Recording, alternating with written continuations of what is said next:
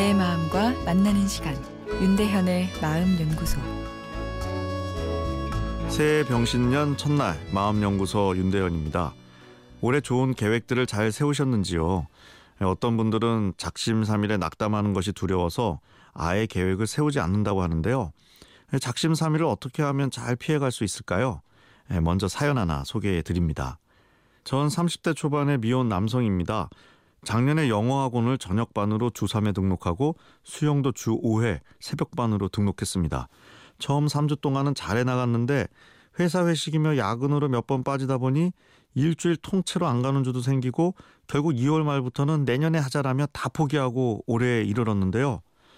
어, 올해는 실패하면 안 된다는 생각에 더 강하게 목표를 잡으려고 하는데 아 또 작심삼일병이 올까 걱정입니다. 목표는 세고 강해야 동기부여가 되기 때문에 좋다라는 말이 있죠. 아, 하지만 이런 생각은 고민을 좀 해봐야 하는데요.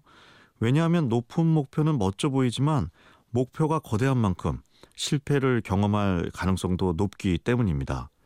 내가 정한 목표를 잘 달성하는 데 있어서 중요한 심리적 요인을 자아 효능감이라고 합니다. 자아 효능감이란 어떤 일을 내가 잘 해낼 수 있다고 믿는 마음의 힘인데요. 이런 자아 효능감을 증대시키는 중요한 요소가 첫 성공 경험입니다. 목표가 거대하다 보면 아무래도 달성하지를 못할 가능성이 높아지고 계획한 첫 달에 실패를 경험할 확률도 올라가게 됩니다. 그런데 첫 달에 쓴 실패의 느낌은 자아 효능감을 뚝 떨어뜨려 버려서 내년으로 그 계획을 미루어 버리게 되기 쉽죠.